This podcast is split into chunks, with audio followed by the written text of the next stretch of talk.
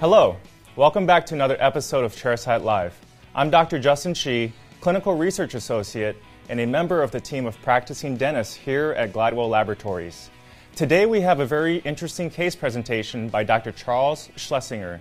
In this case, Dr. Schlesinger extracts tooth number 10, which has a very large periapical lesion, and replaces it with a Hahn tapered implant.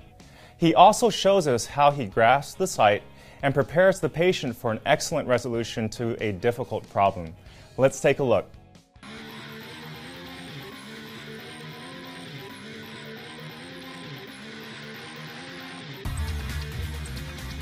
Hi, I'm Dr. Charles Schlesinger. Today I'd like to share with you an interesting case where we had a patient with a maxillary lateral incisor that had failed endodontic treatment and a resultant large periapical lesion. I hope you enjoy this case presentation. This patient presented to the office with a chief complaint of a draining fistula above tooth number 10. Clinically, the tooth had had previous endodontic treatment, a large post, and an ill fitting PFM restoration. When we palpated tooth number 10, we also found that it had a plus one mobility. The radiograph confirmed the suspicions of failing endodontics, and with the very large post present, the possibility of a root fracture could not be ruled out. All treatment options were discussed with the patient, and she ultimately decided on extraction and an implant placement. After profound anesthesia was achieved, a spade proximator followed by a sharp beaked forceps was used to remove the tooth. It is very important to preserve both the hard and soft tissue when trying to place an implant at the same time as an extraction. And the extracted tooth was then used to determine the length of the implant that we were going to use, in this case, 13 millimeters long. This length would allow us to engage apical bone well beyond the apex of the root socket. After extracting the tooth, the socket and the lesion were thoroughly debrided with a sharp curette, and it was at this time that a facial perforation was discovered.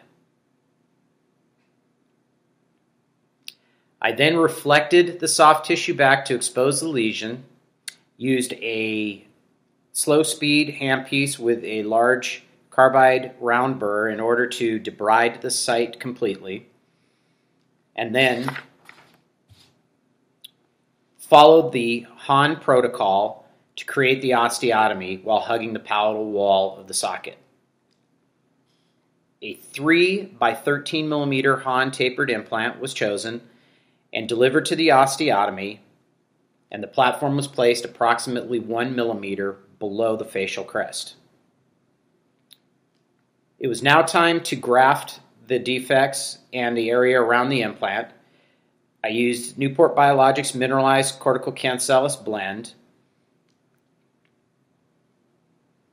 The allograft was then rehydrated with sterile saline and then delivered to the site. Here we can see the graft placed in the facial defect and also within the gap around the implant and the crestal bone. Since we were grafting such a large area, I decided to use a resorbable collagen membrane. In this case, it is a 15 by 20 millimeter membrane, and we cut it down to size to fit the site and then placed it to cover up the facial defect, and then we draped it over the top of the grafted material. The site was closed using PTFE sutures in an interrupted fashion, and a removable partial denture was placed for temporization. Here is the final radiograph showing the 3 by 13 millimeter implant engaging plenty of apical bone beyond the defect. The patient's bone quality uh, was not ideal, and therefore we did not attempt to load it right away and instead used a healing abutment. The patient returned in about seven days for suture removal. Here is the soft tissue already well on its way to healing. The ovate pontic on the removable partial denture is going to help create uh, the soft tissue contours that we need. In approximately two months, the patient will be brought back. The temporary abutment will be removed, an impression taken at that time for fabrication of a BioTemp temporary. This BioTemp will then be used to shape the soft tissue for the final restoration, which will then be delivered approximately one to one and a half months later. I hope you enjoyed that short presentation. I look forward to seeing all of you at one of my upcoming Hahn Dental Implant courses. Thank you. Thanks, Dr. Schlesinger, for a great case presentation. Be sure to register for one of his courses given at the Glidewell International Technology Center and at other locations around the country coming early 2017. The full line of Newport Biologics includes bone grafting materials as well as membranes and is available from Glidewell Direct.